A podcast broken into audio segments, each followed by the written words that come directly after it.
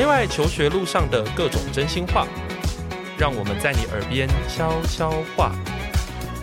你现在收听的是《一笔一画》。大家好，欢迎回到节目现场，我是赖老师。平常就有蛮多人吼在想说，哎呀，自己的未来要念什么样的专业领域啊？吼，那大家都知道说，现在那个资工正行嘛，吼，就是传说中的 CS 这样子吼。那所以呢，就不少的同学在咨询的过程中，就会去提到说，哎，他可能未来的目标是想要往这个 CS 的领域走。但是有时候呢，听到小朋友在想象什么叫做，就是在说明他们自己的这个对于 CS 的理解的时候，我常常又觉得说，哎，好像又跟我们 就是平常。在大学，或者是说在业界看到的 CS 好像又有点不太一样，好像你只要打电脑，你就会被觉得是 CS 的感觉。所以呢，我就想说，哎呀，那这个真的是一个。你知道，像是个都市传说一样，哈，就是说，呃，我们会需要一些时间，好好的来认识一下这个 CS，不然的话，常常是雾里看花的状态。那也因为这样子呢，所以今天就邀请到我一个，也是一样非常非常老的一个爱徒，就是来自 Princeton 的敬恩。Hello，谢谢赖老师，我是周敬恩，我今年二零二二年五月从普林斯顿大学毕业，主修资工，副修数学。敬恩现在是非常害羞的，突有点突然，所以你今天可以，你知道稍微热情一点是没有关系的。好的，好的，好。敬恩刚才也轻描淡写哈，他是来自这个普林斯顿的这个呃自工系，呃算 CS 就是就 CS 啦、嗯、这样子哈。然后呢，他刚才在跟我聊天的时候，我觉得他刚才漏讲很多东西。他还在跟我聊天的时候，他已经在讲说，哇，他已经发了两篇 paper 了。哦，这个比较。我是因为我要读研究所，呃，博班，所以稍微多花了一点时间在这方面。嗯、那其实通常读完之后，一般是两个方向嘛，一个可能就是去业界做软体工程师，嗯、那另外一方向可能就是往上读，读硕士或博士。那像我的话是打算读研究所、博士，所以大部分的时间精力是花在。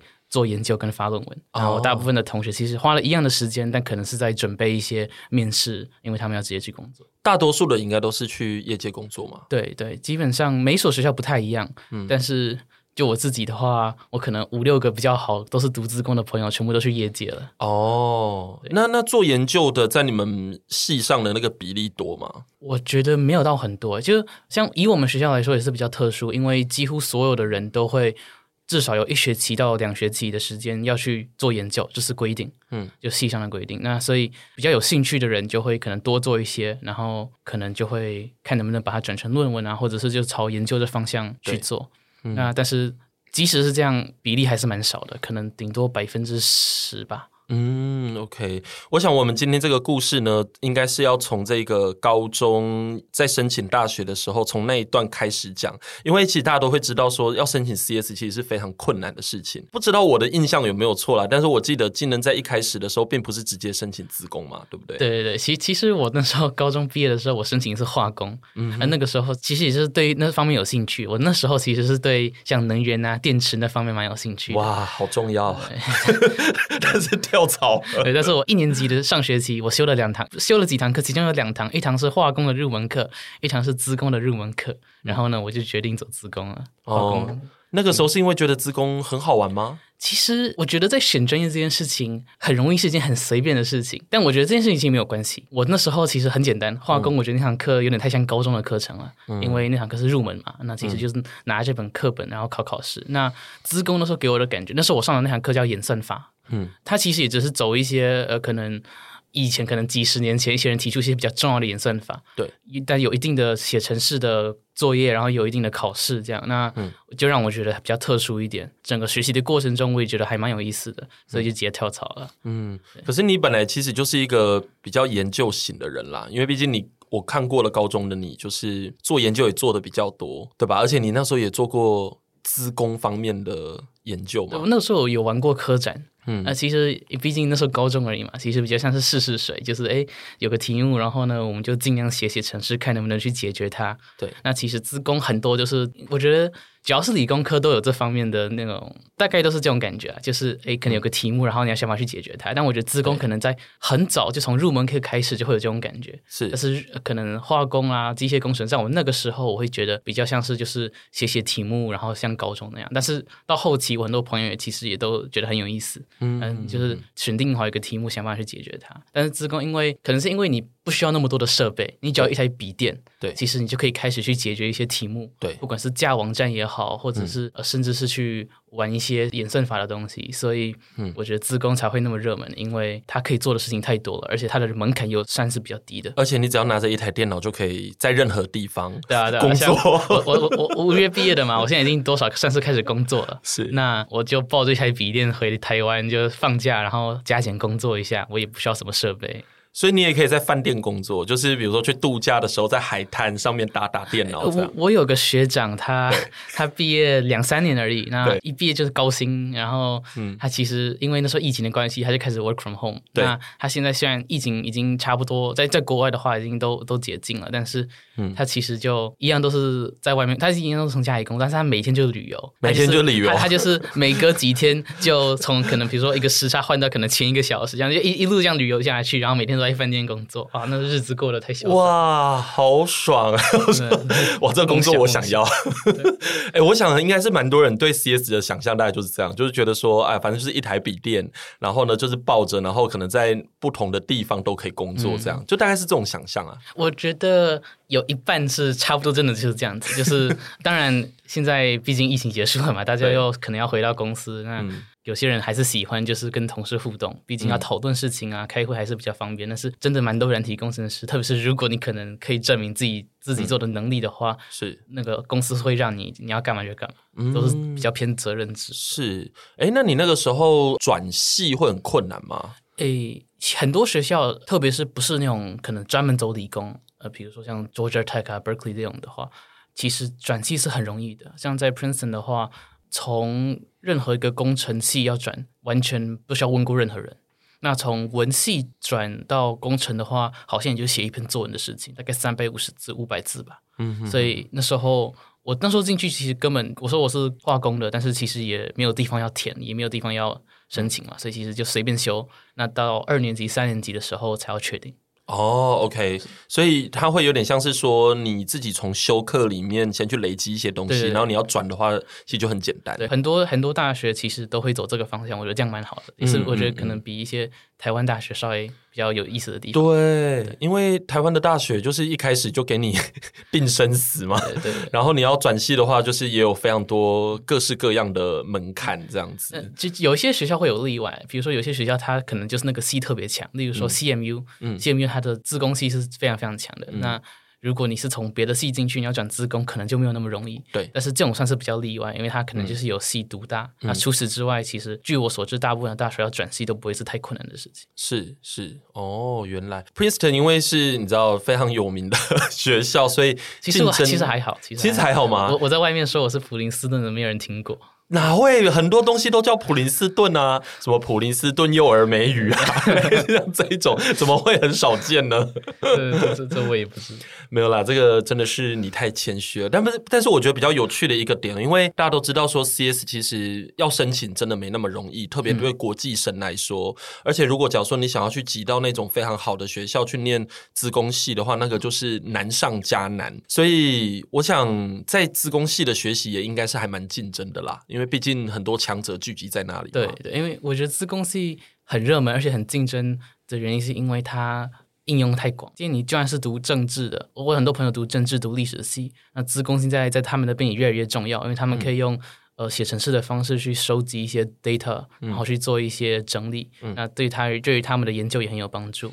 所以像比如说，我们很多文科的系其实都有衍生出一些专门做 data science 方面的一些课程。嗯，那当然数学啊或者化工那种其他的课，这其实都跟资工有很大的关联。像以 Princeton 来说，嗯，Princeton 其实是一个比较注重文理的学校。嗯，但是即使是这样，如果我没有记错，好像四分之一到三分之一的人都是主修或副修资工的。嗯嗯，对，所以呃比例是非常非常大。哦，OK，所以如果假如说按照这个角度来讲的话，你的潜在的这个，就是说，当然学习的伙伴非常的多啦，但是我不知道说在学校的那个，比如说其他的学习机会，是不是也会因为你们的人很多，然后就变得非常的竞争？会有一点。其实我觉得自工，特别是在这几年，因为当然早就已经开始越来越热门了，嗯、但是最近这几年我觉得特别夸张。嗯，呃，以 Princeton 来说，也就是在我在学的那三四年，突然。特别多人开始做那，嗯，但是很多可能学校的课程或者是师资其实没有相对应的提上去，嗯，所以其实，在选课方面其实还蛮困难的，嗯，像我到四年级的时候都还有选不到的课啊，什么东西不是有大四威能吗？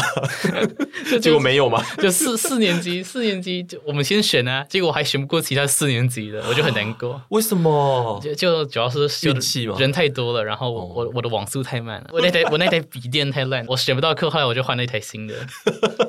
就因为这样子把它换掉啊？没有错，没有错。那个网卡啊，什么都收都不行了。我这是我第一次听到有人因为说选课太慢太慢，所以就把笔电给换掉。不过不过其实也没关系啦，因为我看我朋友他是打电动了，他一台电竞的那种桌椅他也没选到，所以我只是想给自己换而已，只是给自己找一个理由把它换掉。没错没错。OK，那你在这个资工系的这个学习里里面，你有没有什么样的经验是你真的真实的感觉到？对，那个竞争真的蛮强的，然后好像压力也蛮大的，会这样子吗？其实我觉得这个蛮看大学的，因为现在的大学基本上已经很少有大学会让学生去互相竞争。嗯、那会有互相竞争的情况下，通常是这样，就是比如说老师的打分是用一个叫 bell curve，对就是说，哎、嗯，只有三分之一的人可以拿 A 或 A 减，那三分之一的人可以拿 B，三分之一以下就是 B，三分之一的人就是 B 以下。嗯，这种情况下通常会有比较不好的风气，大家会比较藏私嘛，毕竟有人拿 A，我就少一个 A 的名额。嗯哼，那。大部分的大学都都把这个取消，像 Princeton 以前这个也蛮有名的，但是他也在近几年取消。当然、嗯、还有一些课会这样，但是大部分都没有。所以，其实这样的情况下，而且那个课其实都蛮难的，进度非常非常快，报告很多，作业很多。嗯、所以，其实就我看来，其实大家互相帮助还蛮多的。所以，虽然说很难，但是通常如果你可以找到几个同学一起讨论啊，其实时间弄一弄也就过去了，而且还是可以学到蛮多。哦、所以，其实。我觉得可能也许越好的学校的东西越难，但是因为大家都知道很困难，嗯、所以就会互相帮助。是，所以我倒觉得不会有因为人太多造成呃压力更大的情况。嗯、我觉得其实人多一点反而更有机会。跟大家一起讨论，然后找到一些朋友这样。嗯、那我问一个问题，就是说，在大四毕业的时候发两篇 paper 是你们系上的标配吗？哦，没有没有，我我我也不是大四的时候发的嘛，我是大四五月毕业嘛，我是。五月到今年二零二二年十二月发了两篇，那还是大四啊？是吗？基本上啊，哎哎，所以你们都这么的内卷？没有没有，我我我发 paper 算是呃也比较特别，比较特殊一点，主要是因为我二升三的暑假就开始做研究了。嗯，呃那时候其实我会开始做研究，其实哦，你还待过中研院吗？对对对，我二三三，那时候疫情的关系啦，所以我原本其实原本是。要在美国一间小公司，原本是要做软体工程师的实习，嗯，但是他们比较不希望我们是，就他们对那种远端比较没有兴趣，嗯，那我想说算了，那我想回台湾就避难，顺便度假，看看家人，嗯、那我就干脆回回台湾，然后想说那我去中研院做做看研究好了，嗯，那这期这个理由也是就比较突然一点，我也不是哎、嗯、一开始就想要做研究，所以我开始做，然后就做一做，觉得还蛮有意思的，因为我一年级升二年级的时候，那时候也做过。软体工程就是算是 data science 的那种的实习，嗯、那那时候其实就是整天就是老板就丢给我一堆 data 让我去处理，那可能要把它整理一下啦，嗯、或者是怎么样，那其实还蛮无聊的，嗯、因为就是拿一些现有的城市，现有有人写过的 code，然后去做一些改变，然后对应到我现在手上的 data。嗯，那我自己在做研究的时候，那时候我的老师，我的老师那时候也蛮资深的了。嗯、资深的意思其实就是他不会管事，嗯，那他就是哎、欸，你要干嘛就干嘛。所以，那我运气也是不错，因为我的那些学长也都蛮厉害的，人也都很好。所以我就是选好一些题目之后就开始做，发现一开始什么都不懂，但是研究的话更多就是读论文，了解人家是怎么去解决一个问题，然后会有一些很详细的步骤，嗯，不像是写程式，他可能就是单对一件事情去做。一个处理，所以那我就决定，那我就干脆开始试试看。然后三升四的时候也是继续做研究，所以也就就决定走博士班。哦，OK，所以你的学习的路听起来非常的 academic。没有，其实我觉得都是一些机缘巧合。像我化工转资工，也是因为我那个化工的老师教的太无聊了嘛。那我这个走研究也是因为刚好就疫情的关系。嗯，所以我觉得很多朋友都是就是读大学就很多机缘巧合，那其实只要觉得蛮有意思的就继续做就好。嗯，就因为其实可以时间其实没那么多，可以专精的领域也不多。是，其实所以我觉得以我自己来看的话，就是如果想好一个。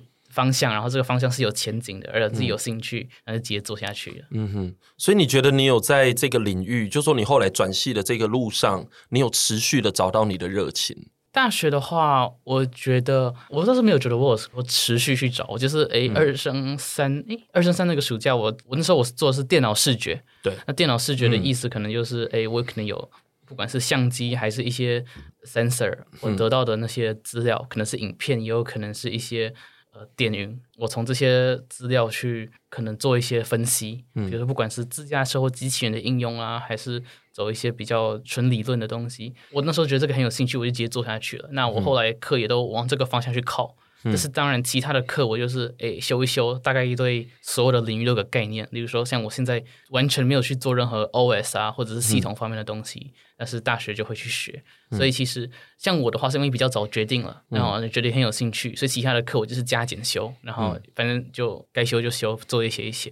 对，那有些朋友的话，他们其实就一直没有一个比较有兴趣的题目，那他们就是什么都修，然后每个也都修得很好。对，那可能全部修完之后，再来慢慢想，那可能毕业后要走什么方向。哦，所以你是等于是在比较早的时候，已经有一些比较属于主题式的学习了，对对，就我自己的感觉是，大学就因为我们走资工这一块，它就是你什么什么样的领域都必须要修，有有有比较偏机器学习的，然后也有偏可能呃数学理论的，那也有偏系统的，嗯，那。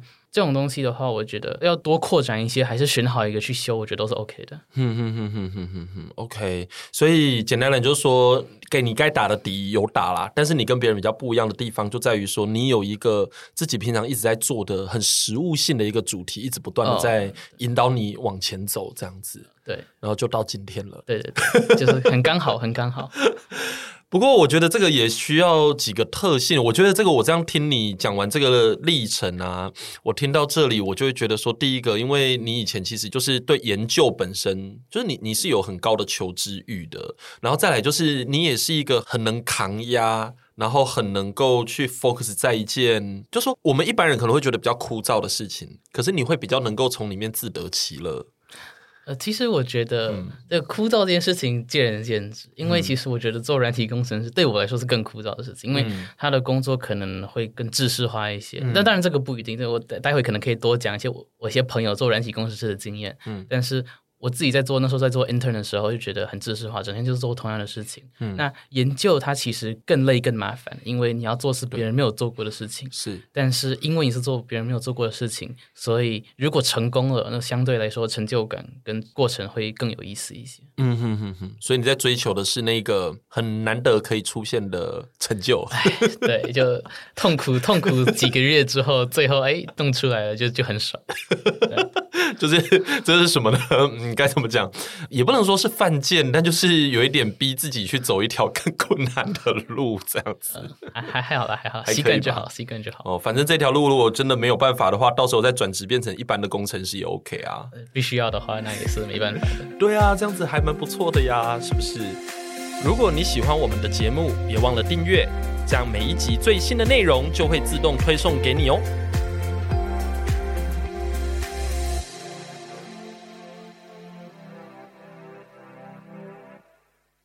那就是说，因为其实蛮多同学他们在国高中的时候，可能就已经觉得自己想要读 CS。就从你的观点，就是说你这样子走一遭这样来看，你觉得，嗯，如果真的想要往这条路上去走的话，嗯、你觉得他可能会需要什么样子的先备条件，可能会比较好？其实我觉得 CS 很有趣的地方是，其实你不太需要，嗯、就任何人都可以读。我真的觉得，就你不需要有太怎么样的条件。呃，像刚刚其实，在开始之前，那老师问我说：“哎，像什么数学是不是很重要啊？”嗯、有些，比如有些学生觉得，哎。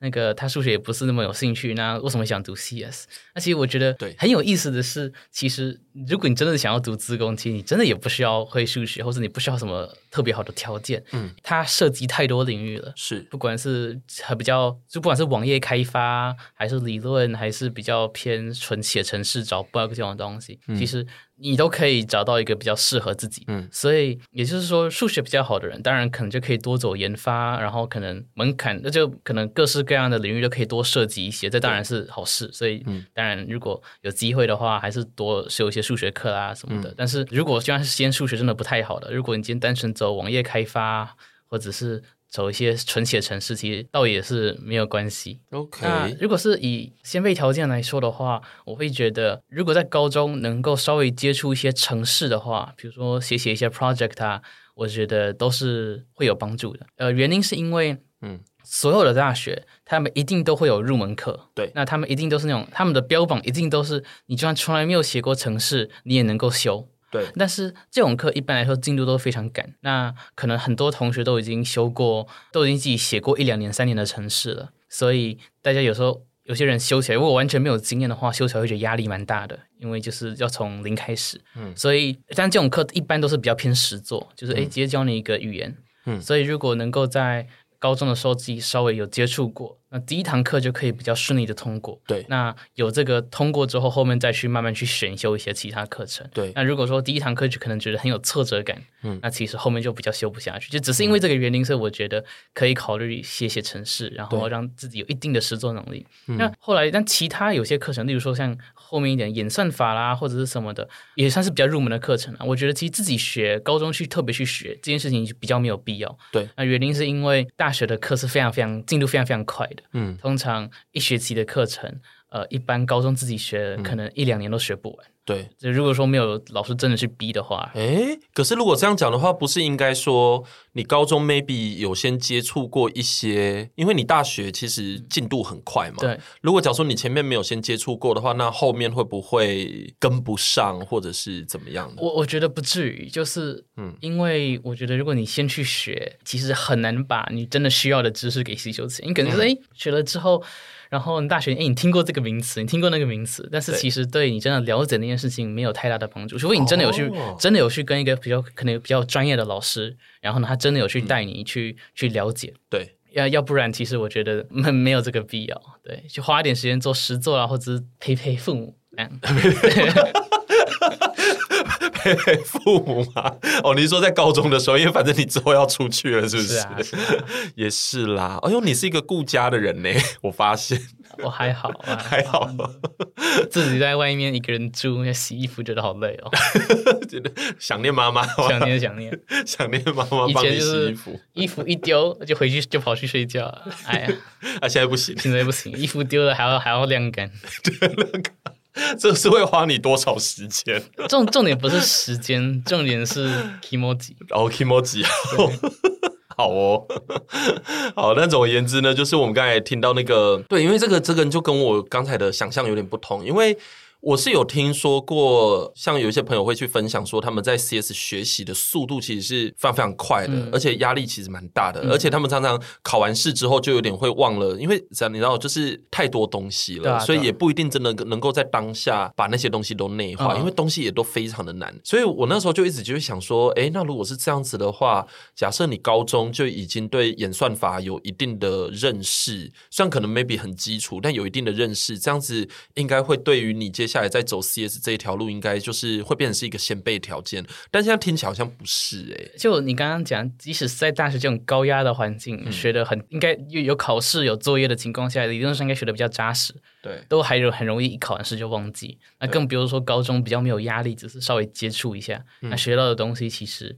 顶多就是稍微接触过、听过，其实我觉得几乎不会比没有学过的人有什么优势。就我在实做这一块，因为真的有上手去做，那我觉得会让自己记得比较久。就除非说可能在准备的时候有真的去做一些实做，有钻研一两个题目，我觉得才会有帮助。哦，OK，所以其实你会比较建议说，其实这也是现在我们在看一些学生的状况，嗯、因为毕竟比如说包括能源的问题，嗯、或者是一些我们现在目前比较常见的几个重大的议题，其实。是 CS 真的还蛮重要，就像你刚才讲的，很多领域其实都在接触这个东西。但是我们其实也没有说真的那么的鼓励，除非你真的很有兴趣啊，不然的话，你知道像资奥那种东西，就是很演算法嘛。对不对？你喜欢那种东西的人，其实没有真的那么的多。那当然，如果你今天真的找到资奥那种程度的话，那当然对你大学的那种课程就很有帮助。嗯、但这是前提是你花了好几年去钻研它。是，如果你只是稍微想要接触一下，那倒是没有什么。是，所以从这个角度来讲，做专案可能更好。对，其实就好好的深入了解一两个题目，不一定会对你修课有帮助。毕竟那一两个题目，可能大学就是一个礼拜带过的事情。对，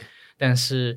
你可以比较好的了解你可能会想要走什么方向。比如说，如果你今天走一个资讯科展，嗯、你发现你就是很讨厌编程，嗯、那也好啊，你就不要做嘛。对嗯、所以，所以我或者很喜欢，那你就往这个方向做。对，所以我觉得其实就是高中。多钻研一两个东西，然后知道自己想要做什么方向，嗯、那可能会对大学选课的时候会有帮助，而不是对说你修了课之后里面的内容有帮助。对，就是说不是涉及到所谓的能力发展，而是像一个筛子一样，先去帮你挑选，或让你稍微知道一下你哪个东西是喜欢，哪个东西是不喜欢的。对啊，对啊，我觉得高中都是这样，那大学其实一般也是这样。是因为现在在那个坊间有蛮多相关的竞赛，包括国际上也是。嗯，那政府其实也办很多，比如说最近。我们看几个学生玩比较多的是什么资讯服务应用创新竞赛，还有那种各种名字很长的科技应用竞赛这一种。哦、对啊，那像这种我都觉得还蛮不错，因为它可以跟地理结合，然后也可以跟那个资料科学结合，就很多种。对，我觉得学生做起来也都还蛮开心的。所以你觉得像这样子的活动，就对学生是还不错的。对啊，对啊，因为我觉得它可以比较好的训练呃一些比较基础的技能，嗯、不管是研究还是同整的能力，嗯，这些都是比较长久有帮助的。是是是，哦，OK，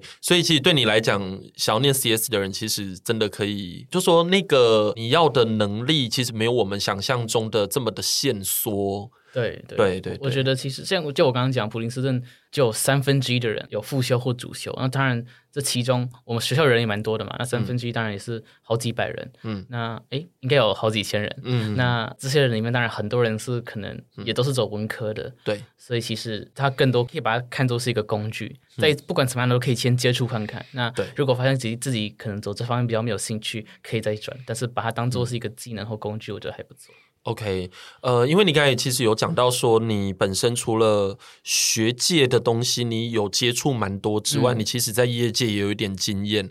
那比如说像你刚才讲到的哈，因为如果你数学不是很好，或你对数学本身的兴趣不是很高，嗯、但是按照你的讲法，他还是可以成为工程师。呃、那像这样子的工程师，如果在业界上面，他可能会遇到，就是说他的发展可能会是什么？那会不会遇到什么问题？我觉得。在发展上，他可能就比较不能往研发那方向走之外，嗯，其实不太会遇到其他的瓶颈。我觉得，嗯，像如果你今天走网页开发啊，那个做了两年，所有的数学都忘光了，但是其实那也不会影响他们的升职，或者他们可能越往上做就越往可能，比如说那种高管啊，开始开始就是要发 project 这种，就更不用数学了。所以其实。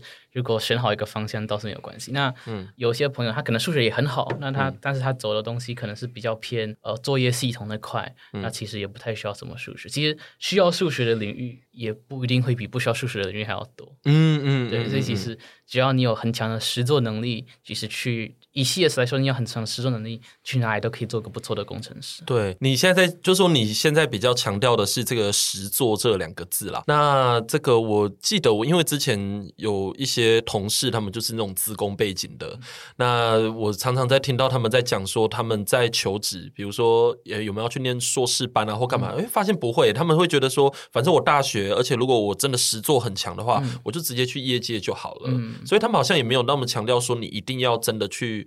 做研究这些，我我我觉得资工的话，我觉得可能最重要的技能就是实做。嗯，除非你走纯理论，就是拿一个纸笔教写数学那一种，除非你走这方向，嗯、要不然任何东西都需要实做。像我现在我算是做研究嘛，读博班读这种视觉，但是如果我没有实做能力的话，那我什么东西都没有办法做出来。对，就是哎，我可能有个想法，但是我写不出来。嗯，所以因为。这个过程其实还蛮多 engineering 的，就是你需要一直不停的去找问题，嗯、然后去写。可能像我做研究，可能有五分之一的时间是去想我要怎么把这个东西做的跟别人不一样，嗯、然后我要怎么去，就怎么从一个 high level 的大大方向的角度去解决这个问题。嗯、剩下五分之四就是我跟我的程式较劲，你怎么都不会跑这样。所以，所以，所以，其实 实实作在资工，除非你做纯理论，它可能是最重要的事情，所以我才会说，哎、嗯。而它也是个很基础的技能，因为你会一直不停的用到，所以你只要高中开始做，那个时间都不会被浪费掉。嗯哼哼哼哼哼哼。所以如果想说，与其去，当然数学还是很重要啦。对，就是说你有这个基础的话，当然在你整个学习上面应该是会稍微顺利一点的。对，但是就说如果真的要讲什么东西是最有帮助的，可能是实做这一件事。我觉得如果读自工，可能最重要的是实做。哦，什么语言都可以，反正就是开始做。那对，呃。当然可以先从一些教学开始啊，嗯、然后可以的话，再最好自己玩一些专题专栏，不管是自己想要开发网站等等，其实都可以。因为自工的话，嗯、网络上很多例子嘛，就是哎，你从来没有读过大学，嗯、但是自己靠着网络上学到的东西，然后也是弄出一个 portfolio 啊，嗯、然后能求，这这这东西都是都是很真实的。因为其实你只要能够从网上去，网上所有的资源基本上都足够你做一个很大的一个专栏，嗯，所以这蛮有意思的。对，就是资源就在那里，就看你有没有办法去 approach。对对对，像一些东西。所以像资工，另外一个比较有趣的点是，我觉得不管你读的大学是所谓的名校，还是可能排名稍微靠后一点的，嗯、其实我觉得资工整个大学四年其实是不会有太大的出入啊。什么意思？就是因为你开始的时候，你一定是从入门开始。那入门有什么？当然就是可能第一堂课就是教你怎么写程式，嗯、一些简单的逻辑。那第二堂课可能就是教你一些演算法，嗯、那第三堂课可能教你一些作业系统的东西，嗯，等等。那所有的课程大概所有的大学大概都会走这个方向，对。也就是说，我今天不管是在 Princeton 读，嗯、还是在可能其他学校读，其实我都是要经历这件事情。对。那他们的课纲也不会有任何，几乎不会有出入，对。顶多是可能也许哪些学校的作业更难一些，嗯，但是你会接触到的课本是呃线上资源都是一样的，对。哦，所以常常就会有那种，哎，我可能不是名校出来，但是我的工资不会比名校的还要差，嗯，因为我能够证明我的实作能力。是是是，哦，这个好实用哦，就是，但是工作指南，因因为你只需要一台笔电，说实在，对，真的。因为像如果你今天像我在 Princeton 的时候，我觉得很值得修的课程，就比如说有文科的课，对，因为那些老师都是哎那种写过书的啦，然后都是国际知名的那种老师，嗯，那听他们讲话那就不一样，对，因为。那是文科嘛，那就是一个讨论，听他们的见解。那网络上可能学不到，对，或者是诶，可能像我的朋友读电机系啊，读化工系啊，他们那些资源设备，那有可能有些学校就没有办法，因为真的非常非常有钱。是，但是资工我就觉得，诶，我我跟我其他那个同学不同学校，那是我们读的东西几乎一模一样。嗯哼哼哼哼。哦，原来，诶，那刚才有提到说，像资工这个领域，包括工程师，他们可能。不只是要知道资工的东西，他可能其他领域的东西也要稍微碰一下吧，对不对？呃，什么什么意思？就是说，比如说，因为。听你刚才这样讲完，就是我刚才就回想到一个问题，就比如说像历史啊，或者是其他做人文社会研究的，他们现在也越来越多会去学这种像 data science 的东西。那我比较好奇的一个点是说，他们会觉得资讯工程或者是这种 data science 的东西对他们来讲是一个重要的研究方法。那像资工系或 CS 这一种，他们会不会觉得要去双主修其他的领域？就是你们会不会想说要去找其他的领域的东西来学学？这样，这这个蛮看人的。像有些人，嗯、其实以 Princeton 来说，会去 Princeton 蛮蛮有趣的，因为通常大部分的学生修他们的主修，其实都是他们很有兴趣的主修。嗯，主要是因为他们出来也都不怕找不到工作。嗯、那当然每所学校不太一样了，但是。像我自己是有辅修数学，那我辅修数学其实也没有什么特别的原因，就是发现我修的课刚好都差不多了，嗯、那我再写一篇简单的小论文就可以了。嗯，那很多朋友读资工，他们就是他们的辅修都很奇怪，什么做什么什么大脑的啊，做生物的啊，嗯、做人文的，那他们这个他们最后还是都是说很一般的软体工程师，这个都是只是兴趣而已。嗯、对，哦，OK，对，因为我刚才就在想说。因为自工的东西其实听起来，其实说起来真的还蛮难的，而且你可能会需要蛮多时间蹲在这个里面。不知道你们还会不会有那么多的精力可以去双主修其他的东西？就我觉得，如果不是单纯，如果只是想找工作，那其实倒是没有什么特别的嗯必要。嗯、但是主要就是有兴趣就修一修啊，毕竟是大学，对，还是可以多看一下。是是是是，哦，哎，那就是说我其实蛮好奇的，就是你在这一条路上，到底是什么样子的因素使得你一直觉得资工的，比如说可能是某个领域，还是说是什么样子的东西，让你觉得一直都有热忱去做更深的钻研？就那个动力是什么？一二年级的刚开始，那我那时候的想法是我想要毕业就去做软体工程师。其实那时候就是哦，很务实的一个想法。那出来赚出出来赚赚钱嘛，年薪百万不是梦。然后，但是让我二三年级做了研究之后，发现那个更有意思一些。因为首先，当然务实一点，就是呃，我博士班读完出来钱更多。对，但是在这样的前提下。我又可以做我比较有兴趣的东西，嗯、所以我其实我的话就是单纯就是找到了一个我有兴趣的领域，嗯、然后呢，哎，有意思，然后我每一堂每个学期都可以持续的去钻研它，嗯，那就走这个方向。毕竟你在不管怎么样，你都得修课嘛，那不如修一些你有兴趣的课，是。或者有兴趣的领域。嗯，那很多同学的话就是，哎，反正我什么都修一遍，嗯、然后出来就是找工作，嗯，我觉得都是没有问题的。因为其实如果你今天是做软体工程师，嗯，你其实在大学学到的技能百分之九十五是不会用到的。嗯，就是我今天如果就走软体工程师，我学的那些演算法多少有用，那可能训练的更多是一个逻辑能力，但是你并不会，哎，我真的去把我今天学到的这个演算法，真的，哎，我发现这个题目可以这样用，就这个基本上不太会出现啊。嗯嗯嗯。然后作业系统什么，那更不用说，那都蛮冷门的。是，所以我觉得其实就是四年下来，除了可以找到，是除了可能就是在修课的过程中可以有运气好的话，就可以刚好找到一个你有兴趣的领域，因为你什么都要修。对。要不然，其实它更多就只是你到处都接触一下，然后学一些比较基本的技能。嗯、那其实你最后在做一些面试跟求职的时候用的技能不太一样。嗯哼哼哼哼哼哼，对，因为你你刚才讲到那个百分之九十五用不到，就让我想到一件事。呃，之前那个就 JJ 啊，哦哦哦，JJ 他有讲过一件事情，他说过，他说其实大学的这个训练就是给你比较多的一个比较像是说，OK，他因为很多东西真的在业界可能真的不会用。到，嗯，可是他就是给了你一个机会，或者是去训练你说，对，你要碰这些东西，你的学习能力其实是快的，对。那我先确保了你真的有这个能力之后，你去业界有些东西，你都还是要再重新学的，对，或者再重新尝试的，这样子。基本上我的这个想法是是对的。嗯哼，对，基本上我其实也特别去问了一些现在在做软体工程师的朋友，哎、嗯，你像平常用的东西是什么啊？他们其实都是说，其实就是有点实作能力把它练起来了。然后有一些课可能会教你，可能怎么样写程式比较好，是让可以让同事可以用的，让你的客户可以用的。是，那除此之外，其他学的东西就只是让你接触一下。嗯，那像我有个朋友就是。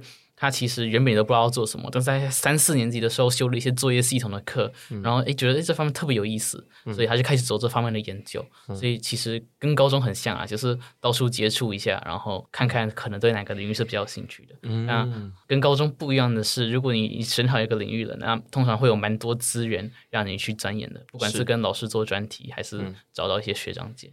就是带你去走，是哦，OK，好，因为我们的节目呢，其实也你知道已经四十分钟，嗯、就是我们随便聊一下就已经你知道就已经到尾声了这样子哈。那我觉得刚才其实已经有非常非常多的重点了啦哈，但就是说因为今天这个主题实在是太多人问了，所以我在想说他们应该也会很想要听听你给他们的一些就是前辈们的前辈们的建议、学习指南这样。所以如果假如说。像你现在走到这里，你已经从资工系毕业了，然后也在一个就是新的生涯的一个转换点。虽然说你是想要继续从这个学界啊，就去往那个学术的方向去走，嗯、那你有没有什么样子的一个学习指南可以提供给后辈？如果他们真的对这个领域有兴趣的话，你最想要跟他们讲什么？我觉得不管有没有兴趣，其实就是接触看看就好。嗯，反正自工本来就是一个碰碰碰碰一碰，就是不管你是作业也好，还是你要做专题也好，就是你先上手。然后你才有办法做得出来。嗯，他其实我觉得大部分自工，大部分所有的课程跟他的领域都是，你只要花时间，你就可以把它弄出来。对，那跟所谓聪不聪明比较没有那么大的关联。嗯，你只要把时间砸下去，就会有收获。是，所以它就是一个蛮有意思的领域。反正其实大家的起跑线其实差不多的。可是你现在讲的这句话，我实在是很想要跟大家讲说，因为我眼前的这一位 技能，他是很聪明的人，他可以跟我讲说，就算你不聪明也没有关系。那个我我在学校也是遇到那种很多天才啊，数奥的、资奥的，那随便抓都是。就你在一个走在走廊上，你随便抓五个人，可能就一个人拿够那种国际奥林匹亚那样。所以其实大学里面比自己聪明人非常非常多啦。嗯，那其实像自工就是一个你时间砸进去就会有收获的对。的领域，所以我觉得这个是蛮好的，就是你不会因为自己可能比如说觉得自己没有比别人聪明而有太多的吃亏。当然可能也许就是多花一点时间，但是这不是问题。对，像有些数学课我只是辅修而已，但是我也修了一些课，就是真的就是我觉得那个天赋就差很多，那个没办法。就是说他们的反应比你快很多。对对对对，对我来说，我可能像我们数学作业常常都比较难一点的课，可能一周或两周可能就只是三个题目、四个题目要写而已。嗯，但是他们可能想一想、弄一弄，可能几天就弄出来了。但是我可能要连续两个礼拜赶到最后一刻这样。哦，这这个这个就这个就比较看天赋，那自工就没有这个问题。那你有很挫折吗？就想说啊，怎么会这里为什么他解得出来，为什么我不行？呃，当下写不出来的时候，当然很挫折啊。但是呃，这个啊，看开了，反正我永远没有办法变成一个做理论数学的啊。算了算了，就说哦，反正别人可以，那那是他，那反正我努力做我可以做的事情就好。其实找到一个自己有兴趣的领域，嗯、然后能够做做的不错，有一定的成就感，我觉得就可以了。已经不可能跟所有人比。OK，那因为你也刚毕业没多久啦，那你觉得最这最后一个问题，嗯、就是说你还满意你的大学生活吗？整体来说还行啊。当然，就如果重回去的话，肯定还是会有很多改变。哦，比如说，我觉得一时要举例也举不出来。哎，所有人大学四年毕业后，一定会有一些后悔的事吗？后悔也不一定是 很遗憾，遗憾，遗憾。那时候可能做这件事情会对我更有帮助啊。嗯，但是我觉得，其实我自己的经验或者任何人的经验，我觉得其实也没有什么对大家其实。嗯，帮助反而不是很大，我觉得反正它本来就是一个摸索的过程。是，是。如果大家是哎，可能对修课有什么想法，那可能可以去问进了学校之后可以去问导师或学长姐。嗯，那但如果这样这样，如果是社团啊、人际关系啊，大家就是早早的去经营干嘛的。但是其实反正。